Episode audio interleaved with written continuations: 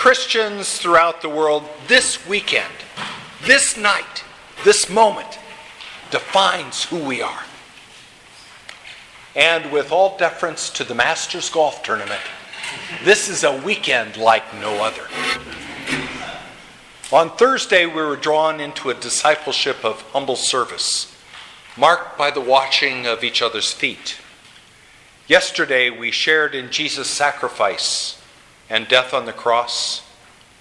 And now, after a day of grieving, waiting, and hoping, we're gathered this night to celebrate the good news that the Jesus who was dead has been raised and is alive. Indeed, these days are special, filled with God's saving grace offered freely to each of us through His Son, Jesus Christ. No doubt for those who were close to Jesus, the experience of these days was all consuming as they hid and cowered, attempting to avoid the same deadly fate. Apart from eating and talking among themselves, Scripture tells us they apparently did little else. And most certainly, they didn't venture out for fear of their own lives. Much has changed since that first Holy Weekend more than 2,000 years ago. We know the story, and we know how it ends. As the church, we try to be faithful and walk in real time with Jesus on his journey to the cross. We organize special services to mark Maundy Thursday, Good Friday, and this evening's triumphant celebration of his resurrection. Flowers are gathered, eggs are dyed and hidden, and chocolate is eagerly anticipated. And we try ever so hard to keep the events of this monumental weekend at the forefront of our lives and our prayers. But truth be told, our experience is in so many ways profoundly different than those first disciples. I doubt any of us spent the last several days hiding. Most of us weren't paralyzed by grief. And most of us didn't wake up this morning totally confused, wondering what more could possibly go wrong in our lives. No, while we observed a certain sense of holiness in these past days, and even attended special worship services, most of us, you and me, went about our daily lives pretty much as usual. We shopped, we cleaned, we worked out. So, how then, truly, how then do we capture the glory of resurrection? The joy of Easter in the midst of the lives we live pretty much as normal. This question weighed heavily on my mind throughout this week as I tried to prepare a sermon. You see, like many of you, I shopped. I cleaned my condo. And I even managed to take a challenging bike ride. In fact, it was on the ride through Forest Park that the juxtaposition of our daily routine and the full throated Alleluia of Christ raised from the dead came into clear focus. But what caught my attention, what caught my attention as I rode through Forest Park were not the other cyclists, but rather the runners along the same path. And particularly the looks on their faces. Jaws were bouncing up and down. Eyes were focused like lasers. And the look was both intense and filled with lots of pain.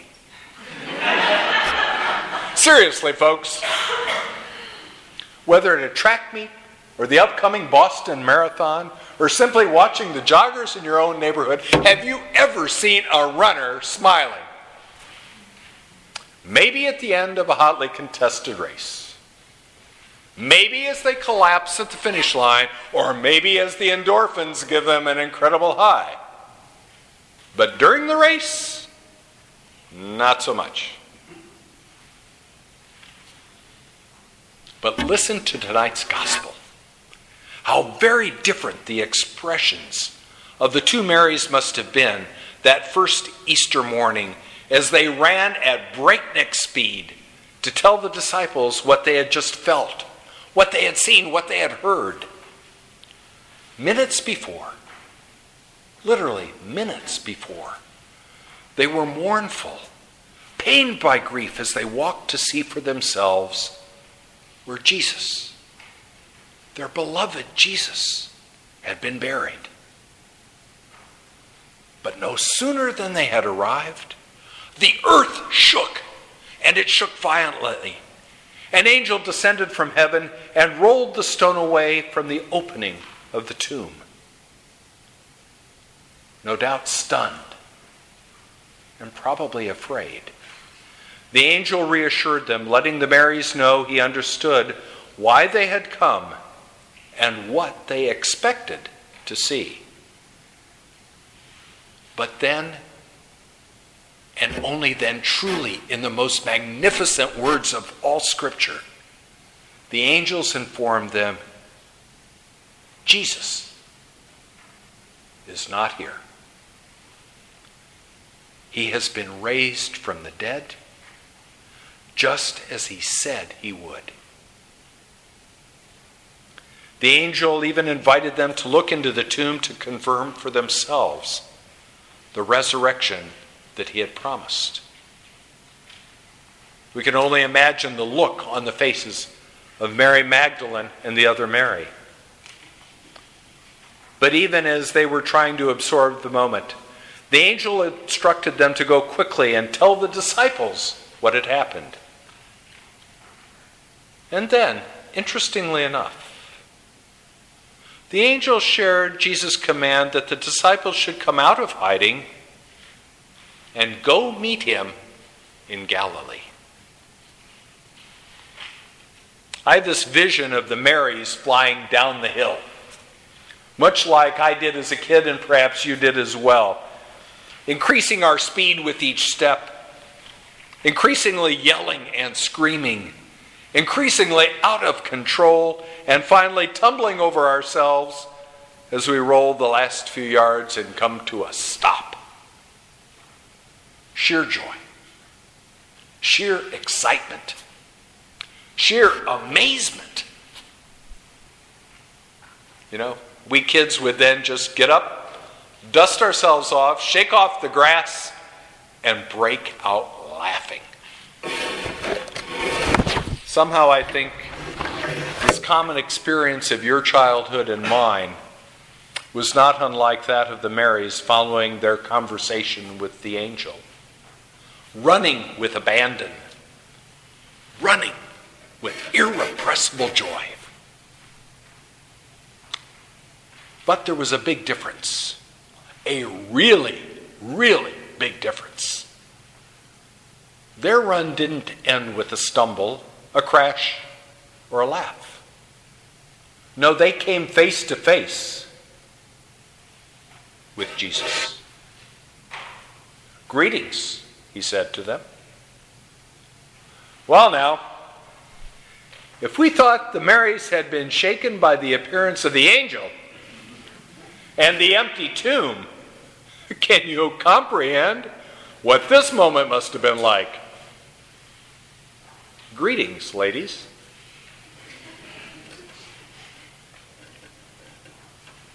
But Jesus comforted them, and then, echoing the angels, instructed the Marys to tell the disciples to meet him in Galilee.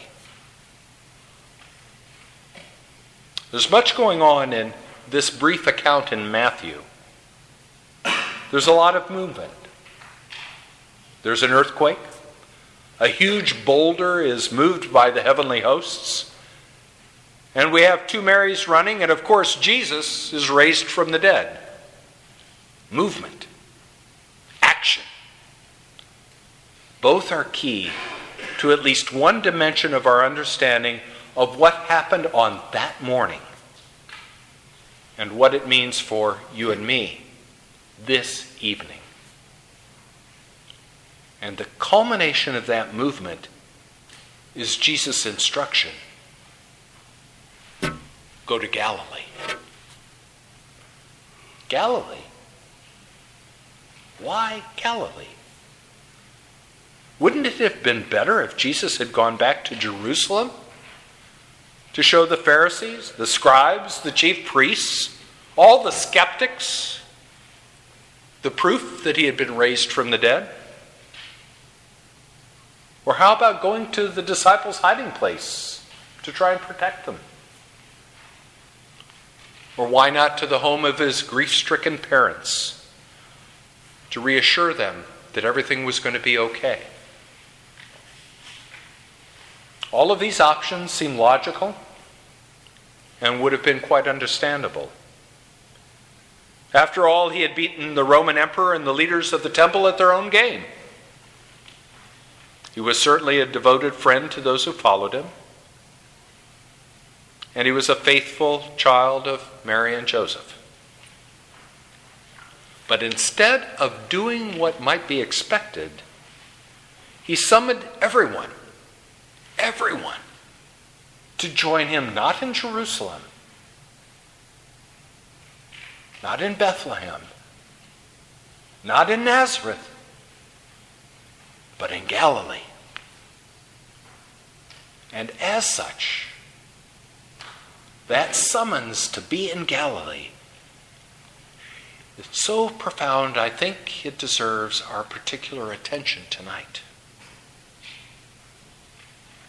Galilee, that part of Israel north and east of Jerusalem, was the place where Jesus had earlier promised to gather his sheep. But perhaps more to the point tonight, it's where Jesus' earthly ministry had been lived and experienced. It's where he called its disciples. It's where he taught and healed. And it's where he preached and worked miracles. Indeed, Galilee was where the action had been, and this evening, it seems that's just where we're going again. Jesus still has work to do and so do his disciples. This Easter Eve, we rightly sing our Alleluias, announcing to the world that Jesus Christ, who was dead, lives. Like the soldiers at the tomb were awestruck by the power of this experience. And like the Marys, were overcome by the joy of his presence. But Jesus also reminds us not to hang out too long at the empty tomb. There's much more work to be done in our own Galilee, in our own community. People to feed, people to shelter, people to comfort, children to protect from violence, children to save from guns children to nurture and worry. And perhaps tonight, most importantly, souls to be invited to share in the good news that the Jesus who was dead not only was raised, but is here and will be shared at that table. So rejoice tonight, my dear friends. Celebrate. Enjoy the chocolate. But then let's put on our sandals, get out of these walls, walk through those doors. Dear faithful friends, we've got work to do. Hallelujah! Christ is risen. The Lord is risen indeed. Hallelujah.